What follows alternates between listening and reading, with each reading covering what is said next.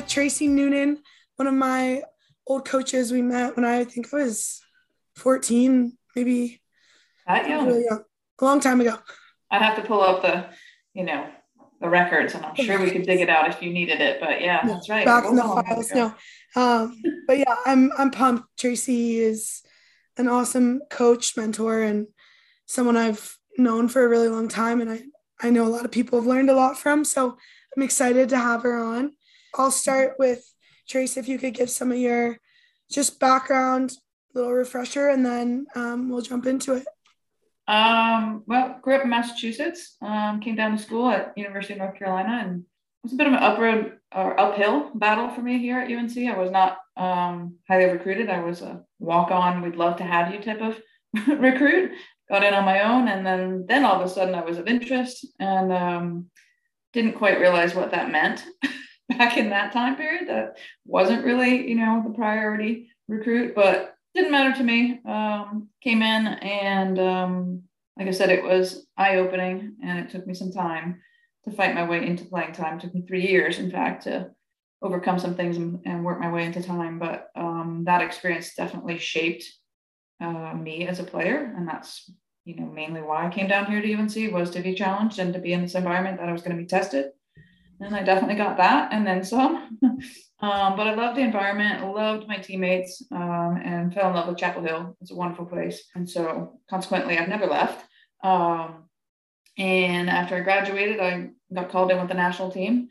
Um, you know, I think it was I graduated in December of 95 and, and got called into a training camp in December. And I was like, well, well, let's see how long this lasts. Original plan was physical therapy school, was going through all my um, applications for all that uh, for PT school and got called in with the national team from prior to the 96 Olympics. I was in residency with them and uh, it lasted a lot longer than I expected it to. so I was on the national team from 96 through uh, the end, well, early 2000 was my stint with the national team. So that was an amazing experience and growth for me as a player and person.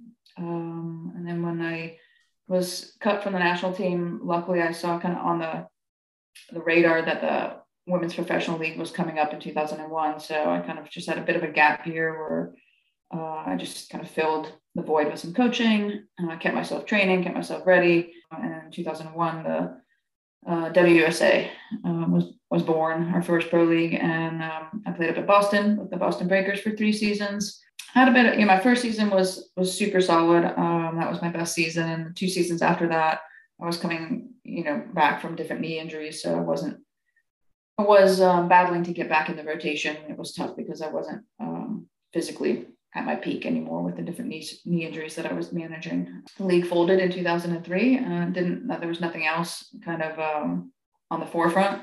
And if you weren't in the national team circuit, there really weren't too many opportunities to play there were a few things abroad, but it certainly wasn't what it is today uh, as far as opportunities to play abroad and to be able to make a living. Um, so at that point, um, I retired. Uh, my body was kind of pushing me that way as well. um, so reluctantly, I listened to my body and retired. Ended up transitioning into coaching uh, for lack of necessarily um, knowing what else to do. So it wasn't necessarily a natural transition. It was well, I guess I need to do something.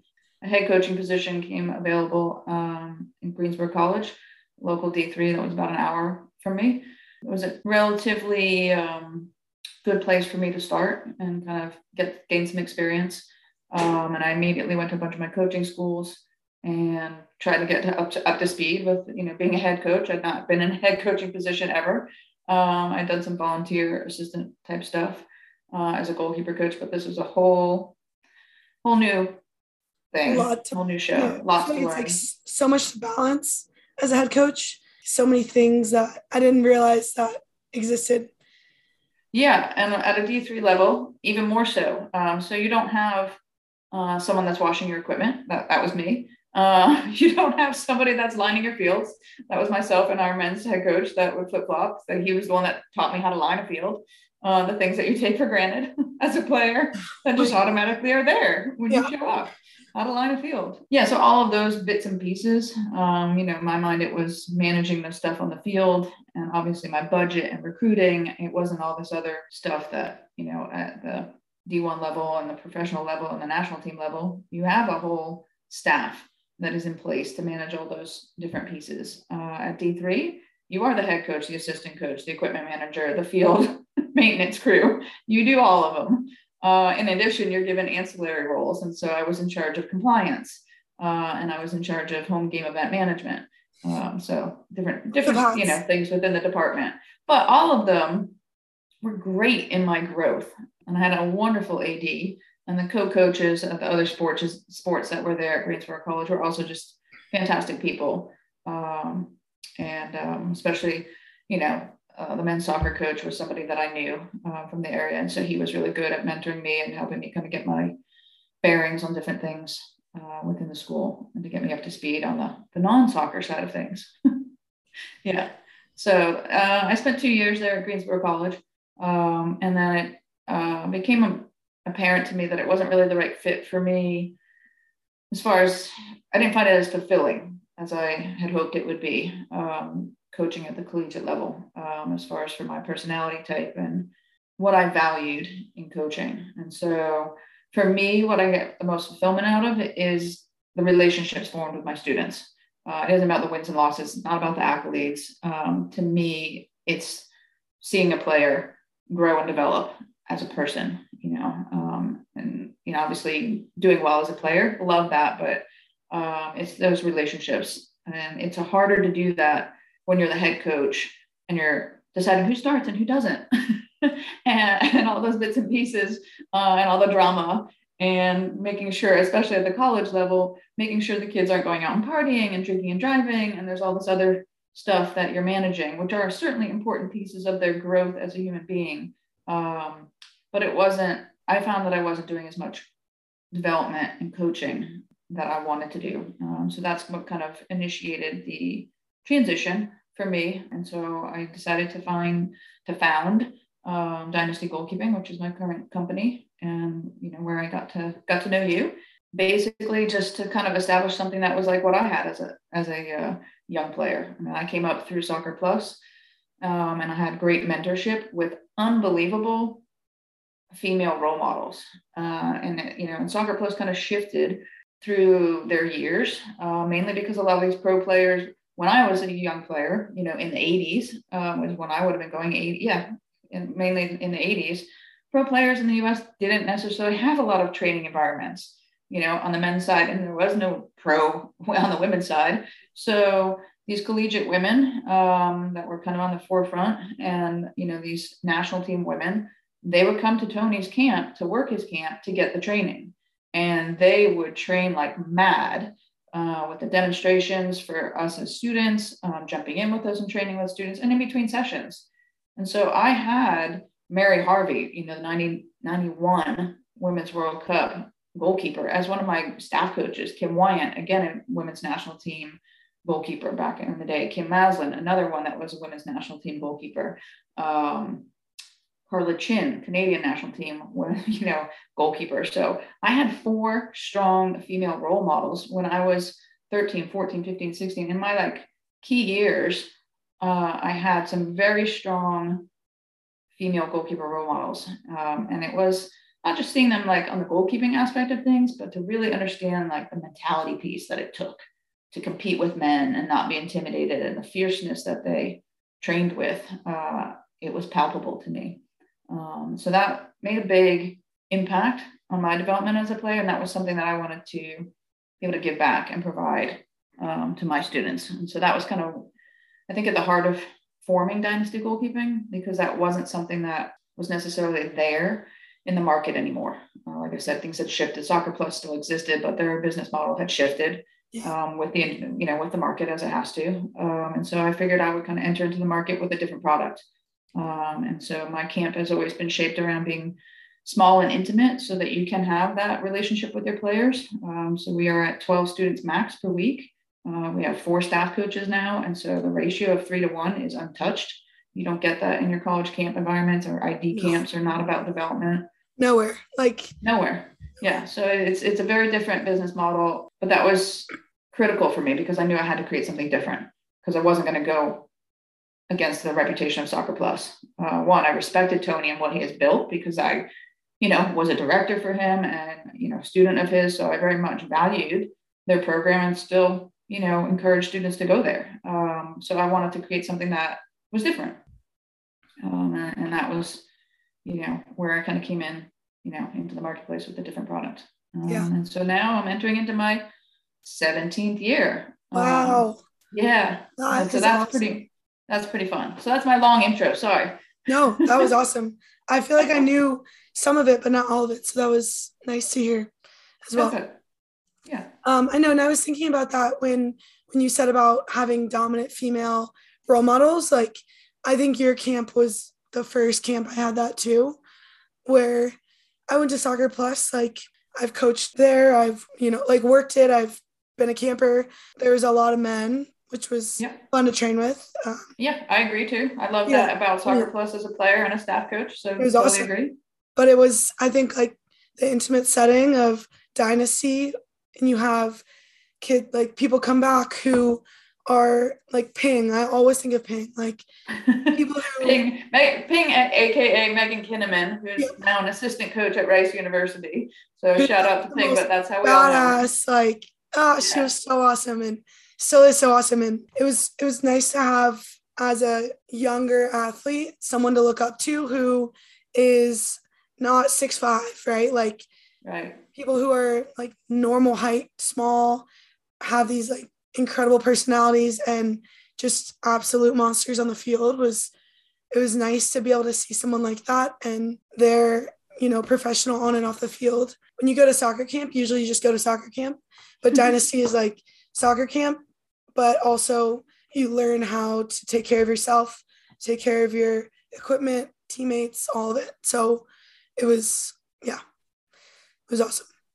A really good. Oh, thanks. Yeah. No, it's um, it's really neat for me to hear what what my students value from that experience, and it's so much more than the stuff that's on the field, you know. And I had a certainly I had that vision a bit, on the front end that it was going to be more about development, you know, because right from the start, we were in the weight room, we were in the pool with recovery sessions, we were doing nutrition lectures, we are driving over to Whole Foods to get that whole experience. So that's always been a part since day one. But I don't think I appreciated as much how much value that is to my students and the mentality lectures. I think that's a piece that is a massive piece. Totally. Um, yeah. I mean, and, I would like go into pre I remember because I went I guess I went before like multiple years before I was like, even committed to school. And so for me going into preseason, like your camps were harder than preseason. So I was like, well, I love hearing that because like, I'm like, means you're prepared. I'm fine. Like, oh yeah. my, I mean, I would always get nervous going to preseason, of course, but I was right. never nervous for the load. I was always nervous just because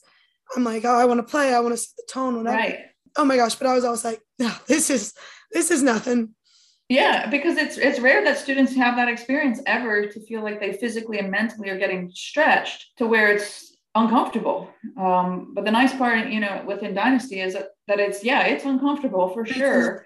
Um, but you're all in this environment together. And so there's this great, like you said, camaraderie and team bonding of the 12, you know, girls and women that are in camp plus the staff, um, that we're all in it together. And that's the piece that I also love I super cherish that piece. I mean, at the end of, for an example, at the end of this year, um, our pro week, which is our college students, uh, for those that are listening that you know are un- not aware, like you are, our pro week is all college students, and so at the end of this week, and granted, they're you know 99% of these students are repeat students once they've made it into the pro week. Then a week, they all told me, oh, we're, we're all heading out to lunch. We've all decided like they've just spent like five oh, days together. That's so awesome. You know?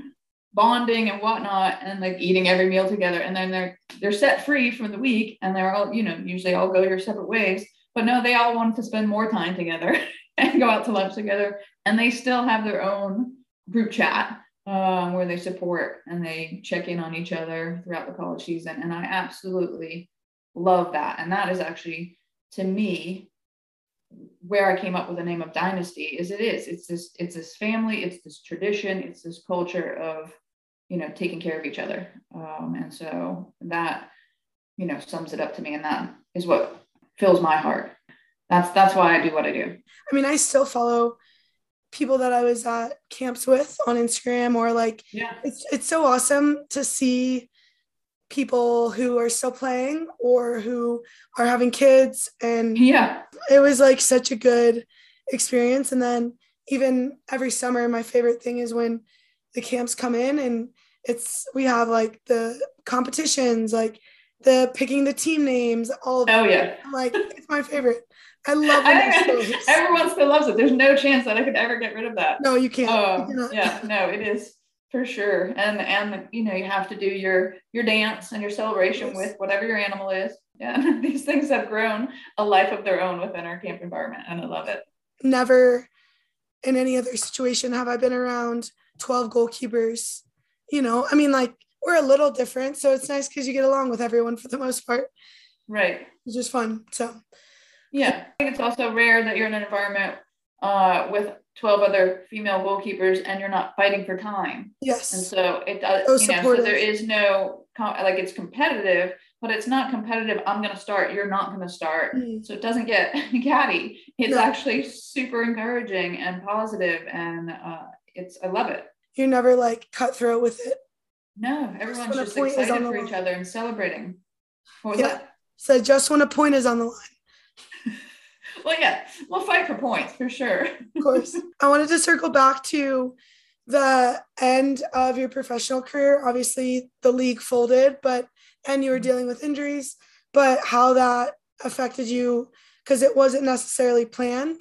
Now looking mm-hmm. back it's like thank goodness because now you have this awesome company and camp environment but yeah how that affected you i wasn't prepared i wasn't you know looking back you know during the time when i was playing i wasn't thinking about what the next step's going to be when i retire uh, even when i was managing injuries uh, I, I wasn't i wasn't thinking about you know, will I go back to physical therapy school? Will I get into coaching? I mean, I was always coaching. I will say that. I mean, I was always coaching every summer, whether it was soccer plus, UNC camps, individual, local stuff that I was running on my own. You know, I did some goalkeeper coaching over at UNC Greensboro. Like, so even throughout my playing career, I was constantly coaching.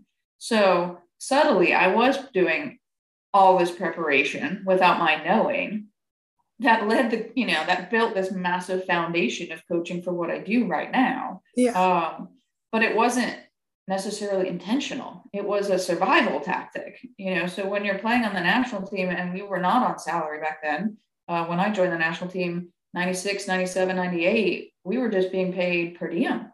And there might be some bonuses if you made a roster um, or if you were at a big event uh, and your residency, your expenses were covered, but we were not getting paid not not a cent, not until 99 were we under uh, contract and, and uh, had a salary. So that's when things shifted. So yeah, so when I was not in the national team, I was coaching to make a living, but it wasn't necessarily like a long-term plan. Yeah. It was it was a survival plan because you couldn't have a normal nine to five job because at any point you could get called in for a training camp and it would be like you're gone for two weeks you know, or we're going into residency for six months. So you can't have a standard job. I think it was even hard for a lot of the players, teammates of mine that were college coaches. They had to have very understanding staff, you know, or be second assistants or volunteer assistants. Like Carla Overbeck was a volunteer assistant and still is at Duke because she had the flexibility to be able to leave in that type of position. Uh, and the head coaches were always super understanding, but not not everyone is that understanding when you're gapping and leaving for different stints of time. So that's kind of, you know, what I was doing, like I said, in the background, but I, I didn't have a plan. I didn't have anyone mentoring me. I think that would have been major. Uh, I think they do, we're starting to do a little bit more with that with the Players Association. I think with the NWSL, with helping players to understand like that there will be a transition at some point, um, and that you know you need to start doing some career planning so for me, what that could have looked like was I could have been taking my coaching courses while I was playing. Mm-hmm. Uh, I didn't take my coaching courses until I got, you know, my first head coaching position. And I was like, um, oh, man. take a coaching course now. so oh my gosh. Within my first year of coaching, I knocked out, I think, two or three of my coaching courses. Uh, it was different back then. I actually got, I think I got lucky. I started with my NS, uh, what is now the United Soccer Coaches, um, used to be the NSCAA. So I started with my um, my national, And um, since I did fine at that and did well at that, they were, you know, you usually have to wait a year before you can take your next one. They allowed me to come in at six months so that I could get up to speed quickly um, before I got into my first season, my first fall I got season. a season to coach. Come on. I need to get up to speed. So I got, I think, two of those knocked out before my first season because um, the off season in D three is very low key. Um, you can't touch your players very very frequently. Um, so that helped to get my you know my national my advance, and then I think I started in with my. I think because of my playing career, I was able to start with my B license, okay. um, if I remember correctly, on the U.S. soccer side. So I completed my B, and then you have to wait a year on that one. Um, and then I completed my A, and then I went back and did my premier badge um, with uh, NSCAA or now the United Soccer Coaches. Mm. So you know, so I hit all my different badges um, or coaching licenses uh, within the first probably three years. You know, three four years of coaching um, because I found that they were important, and that was actually a great education process for me. And I know a lot of coaches these days, especially women, don't you know don't don't head into these environments. One it's a bit intimidating because it's a male dominated environment although it's shifting. Uh, there are a lot more females than there used to be. Um, and i know united soccer coaches is a lot more sensitive to that. Um, and i think that they're a lot more user friendly and that's how my, i have i've always found them. I mean i liked both environments but i i think it is a lot easier for females to get in on the united soccer coaches side and feel more comfortable um, coaching and getting gaining some experience there. Um, and it also helped me develop this really nice um, network. Um, so now, you know, I will still get people that, you know, will tell me that, you know, we went to a coaching course together, you know, and then they know my name from coaching courses and they'll refer students into me because they're coaching at a club level, at a youth yeah. level. Um, and so, I've done that. Yeah. Yeah. So that network, I think, was tremendous. And it helped me a lot with getting more comfortable as a head coach and not just like my world of goalkeeping and the defense. That's my safety zone. That's what we're used to seeing. That's what we know. You know? Yeah, but the midfield was a little bit vague for me, and that was not my strength. Uh, so that helped. Yeah. Um, so th- I would say that that you know the transition going through the coaching courses was a major thing that helped me with my transition. Yeah. Yeah. Thank you for sharing that. I was actually thinking about how uh, the coaching at you know at a university helped with now when you get kids and they're like oh i i want to do this or i want to go here and you're able to what do you want out of your experience? This is what you can get. Like you can kind of speak to it as a coach and as a player which i think is pretty unique.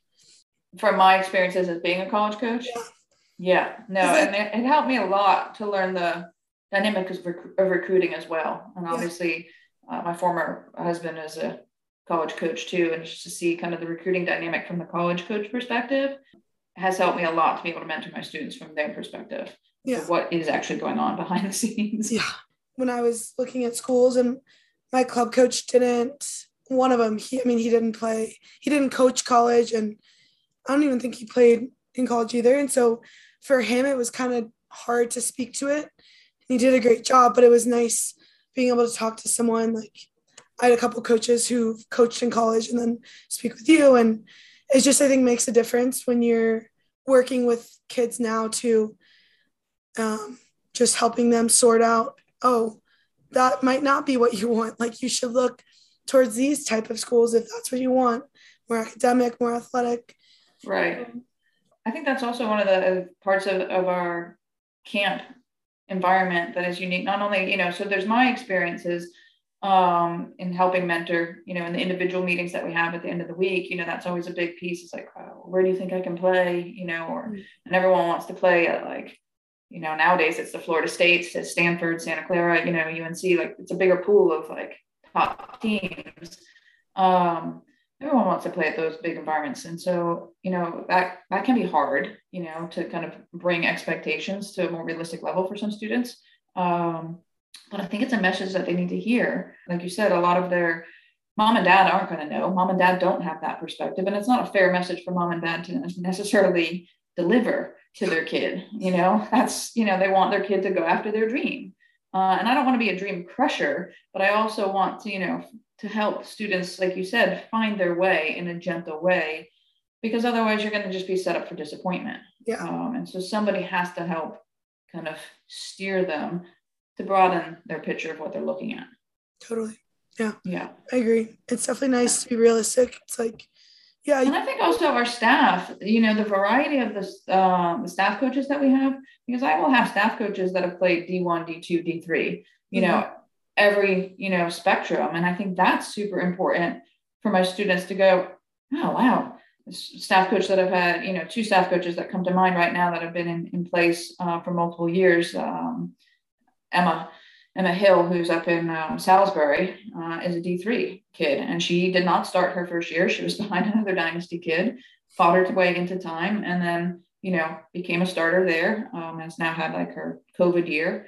Um, but she's been a staff coach and she has come from select into elite into pro. She's come through all the programs uh, within Dynasty and has become a staff coach. And now these students are going, she's really good and she's playing D3. So D3 isn't like just for the kids that can't make it at D1, you know? And I think that's unfortunately where D3 gets a bad rap and D2. And another staff coach of mine, uh, Gina, Gina Ryan, who played at UNC Pembroke, you know, and a top D2 program uh, in this area. And now she's, you know, becoming an accountant, you know, to see their transition. And these are students that could have played you know, at D1 schools, but chose for different reasons academically, socially, financially, whatever, wanted to play for four years mm-hmm. uh, and not be on the bench behind someone else, uh, and have had great careers um, athletically, academically, socially, and are now in great transitions. Uh, and Emma's going to be off into a strength and conditioning coach um, soon. So it's that those pieces, I think, having staff coaches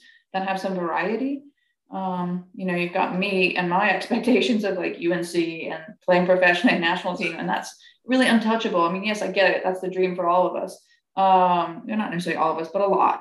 Um, but then, you know, seeing other staff coaches that are, you know, rightly really solid goalkeepers and amazing people that are great role models. Uh, and so I think that is important. I always loved meeting the staff coaches that would come in because there's mm-hmm. usually one person that was consistent or like in and out like i would see them usually every summer. But then yeah. there was always one person too who would come in and i was like oh my gosh like another person we get to watch and, yeah it was awesome. Yeah. Changing gears but i know now you bike quite a bit you're outside you hike. What are some hobbies that you started to fall into or learn when you were done playing? Yeah some things that people would not expect um, of me uh, for sure gardening. I'm huge into gardening. Uh, natural transition out of like where I was going with my health and my eating um, was I'll plant some of my own food, and wow, I can make I can make my own food, and it tastes really good. I think it actually started from going to farmers markets, and then like oh well, I can just plant some things. And I had some neighbors that had planted some basil, and so I started kind of simple, and it just now I have this massive garden in my backyard, and I love making pasta sauces and pestos and jams and like I've got fruit trees and blueberry bushes and every year there's something new that gets planted. Um, so yeah, so I love my garden. So that's probably something that a lot of people would not expect um, from this like hardcore badass goalkeeper that I love to be in the garden. I literally, I remember the first time I met you, you were in the gym like doing some insane bike workout, and I was like, oh my gosh, I don't know if I'm in the right place. I don't know if I'm quite as capable of doing all that insanity anymore, but I do my best. I do my best for my age. Um, I do still love being on my bike, um, but I do need to, you know, diversify with my hobbies so that I'm not beating up on my body all the time. So the other two are beekeeping. So I'm now into my third year, third year. Well, I think I might have into my fourth year. Um, th- yeah, this will be my fourth season as a beekeeper. Wow. So so far so good. I haven't uh, my original hives are still going because a lot of people, as new beekeepers, you know, there's a lot of things that can go wrong and you can lose your bees. Uh, so I've in my first three seasons, the first season, your goal is to keep your hive alive or your hives. I have two hives. So make it to the first year, let them build up. You don't harvest honey. Uh, the second year, if you're lucky, you might get to harvest honey. I have harvested a pretty strong harvest in my second year and a pretty not a good strong one in my in my third year. Wow. So, yeah, the honey is delicious oh my gosh. Are they just in your backyard? Yeah. So, so that that has been a, a really cool diversion. Lots to learn. But um, how did you like what that. was like the I'm gonna be a beekeeper?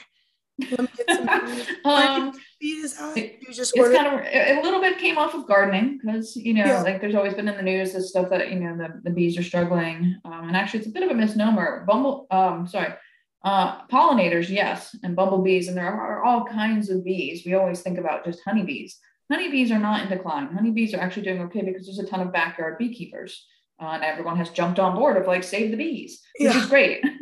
so honeybees are doing okay, um, and because of you need honeybees for pollination of all these massive crops like almonds and apples and blueberries and whatnot. So there are commercial beekeepers for the honeybees, but our typical other pollinators that people forget about, like bumblebees, and there's a lot of wasps and butterflies and that type of stuff, those definitely are in massive decline. Um, so we do have a need for taking care of pollinators. So to me, it kind of came from that planting certain things in my yard to help butterflies and bees mm-hmm. uh, and help my garden to have more pollinators. Um, and I love honey. So I was like, you know what? And it's just something that's going to stimulate my brain. So I just, I, you know, I learned a little bit more that you could just take a course and there's a local beekeeping club and joined it and went to the club and like, you know what, let's give this a try. That's awesome. Yeah. So, but it does increase the pollinators. Like well, pollinating, it's very not just the bees in my yard. There has been way more other pollinators that like insects that I never saw in my yard before that I'm seeing in my yard now. So my yard to me is more alive, and yeah. that's just cool and fun awesome.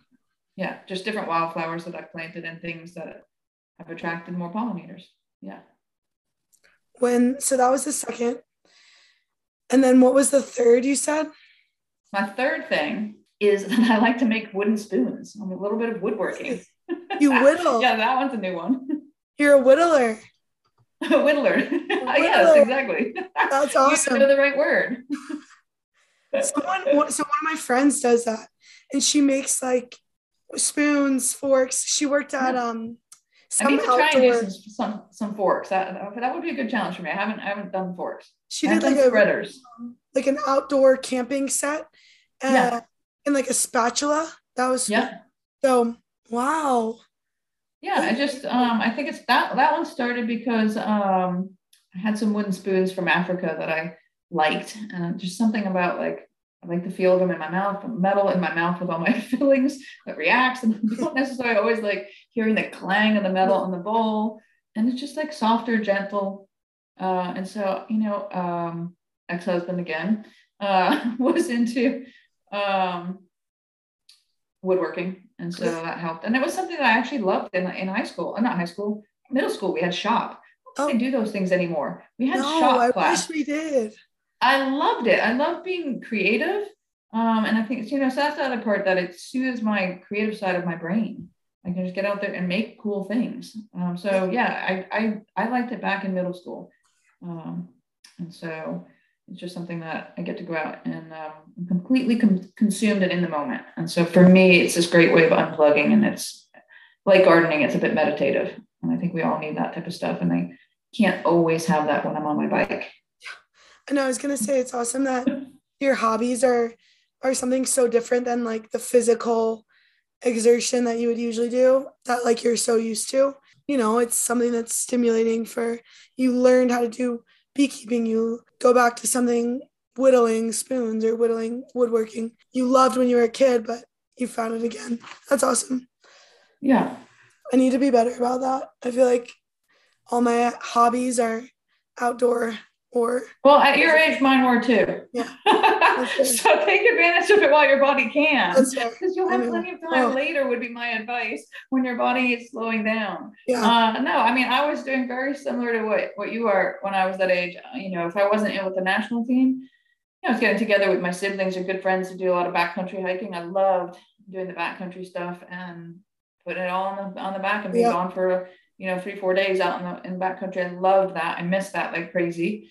Um, and what else? Snowboarding was massive. I'm trying to get back on my board maybe this winter. Yeah, we'll that's what I um, picked up. Yeah, it's awesome. Yes, get out there and explore when your body can can go after it. Yeah, no, it's been fun. It's like you feel so. It's such a humbling experience, just the mountains, and you realize how small you are in comparison to nature.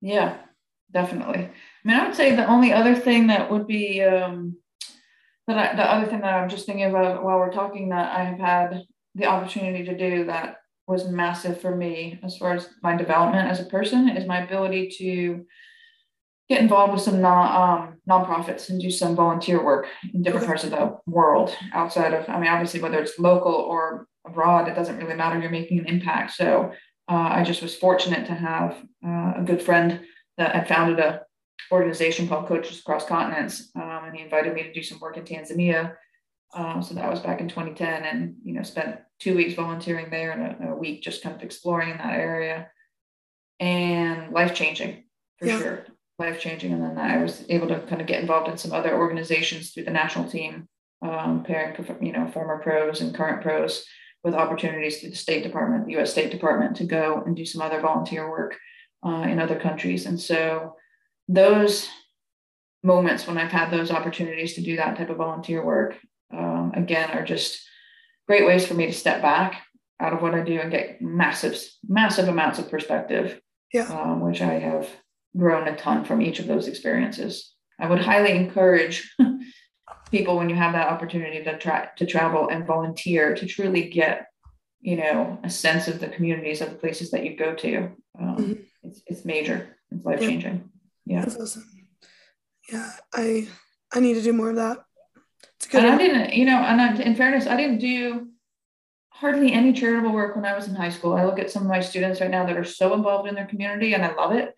Yeah. Uh, I was not that student growing up uh, at all. It wasn't really encouraged. I mean, I was involved with um, National Honor Society. So I think we did a blood drive or helped out. so it was like the most minimal volunteer yeah. work that I could do that was expected of me from these organizations that I was part of. Um, I wasn't out there grabbing opportunities and setting up opportunities on my own. Yeah. Uh, and then in college, you know, we might have done one or two little things as part of the team.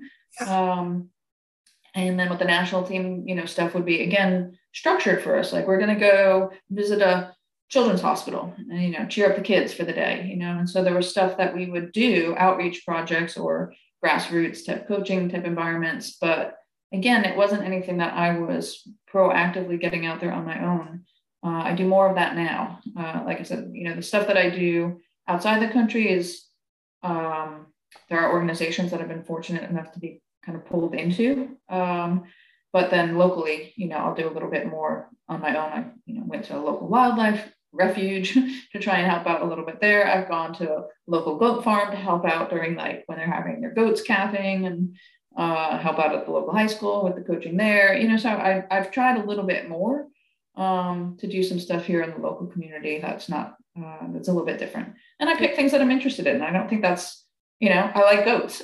the goats when they're babies are like cute as so anything. Cute. So to me, it's like a win-win. I get to be around baby goats and I get to help the local farmer, you yeah. know. Uh, so I don't think that when we go and volunteer, that it has to be miserable. Yeah. it can be a win-win. Yeah. It should be fun for the person that's giving their time. Uh, yeah. Why not? That's awesome. So coming towards the end of the conversation, but I was kind of curious about if you could give yourself advice right when you mm-hmm. were finishing up, what would you say? Mm-hmm. Right before I was finishing up, I think it would have been to be more open to using your time when you're not on the field to developing a plan of transition. Uh, and obviously, it would have been helpful had I had, you know, within our pro team, you know, or with the, we didn't have a players association back then, but or you know with like i said within the pro team if there was somebody that was helping career development that would have been major and I, like i said i think that's a lot more happening nowadays um, to helping um, players to understand that that career is not going to last forever and what are you doing to prepare yourself for that transition so um, i definitely like my gm or other people within the, the organization could have been encouraging me to go take my coaching courses and, yeah. and to see uh, or just to even sit down with different people to decide what I wanted to do. I just didn't even know, you know, do you want to get back into physical therapy? You know, I had a great, you know, undergraduate degree, you know, and so that that could have been a transition with to go back into that. Um, but I didn't, you know, have anyone to sit and chat with about that and to have a strategy. Yeah. And I see players nowadays, and I really am impressed by players that are taking advantage of their time. I have students that are in college that are taking their coaching courses. Uh, I believe Megan Kinnaman was one of those. Um, that while she was in college, uh, or maybe hers might have been right after she got out of college and was playing professional. Um, she was taking some of her coaching courses while she was playing, so that she was prepared to make that transition and to make herself stand out a little bit more than everybody else that you're going to be competing with on the job market. You know, I was a bit fortunate with my resume, having been a Carolina player and been on the national team, that some doors are going to open that wouldn't open from your average, you know, female coach. Uh, so I relied a lot upon my playing resume that not everybody has. You know, if you don't have that, you really have to work a little bit harder to make sure you are developing your network um, and developing your resume. Um, so yeah, I think that's important. That's a great one. Yeah, I totally agree. I think taking advantage of that. I mean, it's just hard to think about when you're in it. Oh, it's going to be over. You know. yeah. Like, no, you, I didn't want to. I didn't want to at all. It was always about. For me, it was very short-sighted. It was always about what can I be doing and what should I be doing today so that I'm recovered for tomorrow. Totally. So that tomorrow when I show up to training, that I'm ready to go hard again. And we have a game coming up this weekend. What's my taper? How hard can I go? Am I doing enough? Am I doing too little? Am I doing the right things eating wise? Everything was about yeah. preparing my body to perform. It was never beyond that, you know, that week of training, that week's game, and that season. Uh, yeah, so that my sight was always on performing as an athlete. Yeah, I think that when I look at some of these uh, players that are playing professionally now or on the national team, um, I'm trying to think uh, of her name, Rachel. Say it's Rachel Buehler that played on the national team. I, am hoping I'm picking the right name. That went on to med, med school, you know, and was taking while she was playing with the national team, was keeping up with all of what she needed to do to take her MCATs and whatnot to get into med school. Um, and so that she didn't lose, even though she was took a gap from when she went, you know, her undergraduate to getting into med school to play professionally, she maintained and had a plan and was keeping herself active academically and intellectually so that she could still get back into medical school and just didn't just like leave it. I like left all my, you know, background. So it would have been harder for me to go back into school because I wasn't doing anything along those lines. Yeah. I wasn't keeping up with my my, you know, any of that type of curriculum. Yeah. And so at that point, I had graduated from 95 and gone eight years. It would have been hard yeah. to go an eight year gap to go back into school. It would be like starting over again. I think, you know, you do have to have a bit of a plan to have a better, to have more success. Yeah. You know, no, not leave it. Mine, mine was a bit left to chance and that's worked out. Um, and I think I followed my passion and I've kind of bounced around a little bit, but now I've settled into what fuels me and feeds my soul. Some would call it luck, but I also think it was a bit of finding what felt right mm-hmm. and steering myself towards what felt right. It's awesome that you're still working and like love what you do every day. You know? Yeah. I mean, there's certainly parts of it that are not as fun, you know, totally. when I'm sitting at my computer typing evaluations all fall. you know, it's good for my body because I'm not, you know, killing, crushing my body, but it gets a bit monotonous at times. Um, yeah. But actually, what I love about my job is there are seasons you know so there you know the summer is super demanding physically but i get so much energy out of my staff and my students from being on the field. And i absolutely that for sure fuels me in mm-hmm. massive ways. And i just the moment that i step in front of my students whether it's here locally at a session or in the summer i love that. Yeah. And it, it's pure joy to me. Um, so yeah that is what i love um, about what i do. And even now when i'm doing zoom calls and chatting with you or chatting with other students and just to reconnect that that fuels me. Yeah. Yeah, for awesome. sure. Yeah. Um, okay. Last question. what is your walkout song? so my walkout song. Um, right now, the song that I would say that I'm listening to on like the Instagram stuff or whatever, YouTube, you name it, Pandora, Spotify. Pick your pick your your app um, that I, that I like uh, is I Am a Woman by Emmy Meli. So good.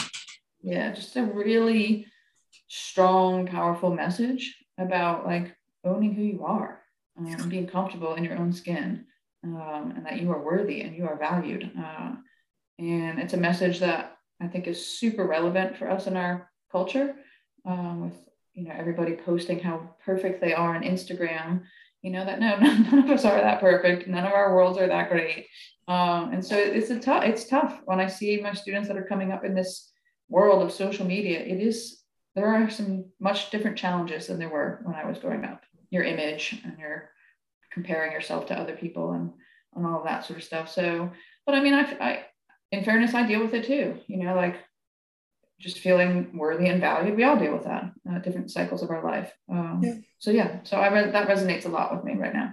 I love that. I'm gonna listen to that once we're done. The other part that's interesting to me that I'm thinking about what this like I am woman song that I kind of find interesting in my development personally is I remember having this moment, I don't even know what year it was, probably early on with Dynasty. And you would know at our field, we have that little slight berm, that slight hill that we filmed from in the evenings, in the evening games. And I think I remember at one point just like standing up there, prepping the cameras. The group was like warming up, staff coaches are down there getting things set up, athletic trainers over there doing her thing. And I just looked out on the field and I was like, damn, this is amazing. Like you have formed this. I had this moment of like huge pride of like, I didn't envision that this whole thing would, you don't have that vision, like you hope, but to just look out there and go, this is all strong females out there. Our athletic trainer, our staff coaches, and granted, don't get me wrong, I'll hire male staff coaches. I will hire male athletic trainers. They they all bring good value to me. Um, but when I look out and I see this whole field full of strong female, um, I never considered myself a feminist. And when I had that moment of looking out there, I was, you know, like I said, I, I loved going to Soccer Plus. I loved being around the boys. I loved training with the guys. I still do. But it was this epiphany for me of like how important it is for us to have these environments as females where we can be strong and when we can, you know, develop more leaders, uh, more female leaders. And so that was a really cool, like I said, epiphany in a, moment. And that's kind of, I guess, what this song a little bit embodies to me too. It's like it is important for us as women to own our womanhood. Yeah. Yeah. I mean, I'm sure it was so moving, like looking out and it was like, this is the vision I yeah. wanted and it's in front of me now. And I put this. But it was greater than I had ever visioned. Now that was the part yeah. that was, I think, powerful to me. Like I hadn't envisioned it to have like that much of an impact.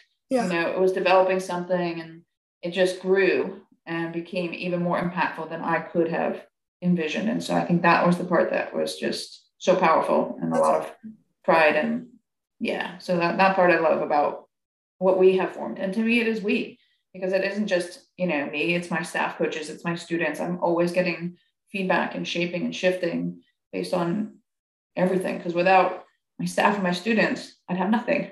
So it's a we. Well, thank you so much. I appreciate you sharing. I mean, there's things that I didn't know, and it was awesome to hear alongside so kind of get a little glimpse of why dynasty is the way it is and like how my experience comes from what you've experienced as well so i appreciate it yeah no it's super fun for me to a little bit kind of go back and, and reminisce and to be able to have this opportunity to, to share this with your listeners. Yay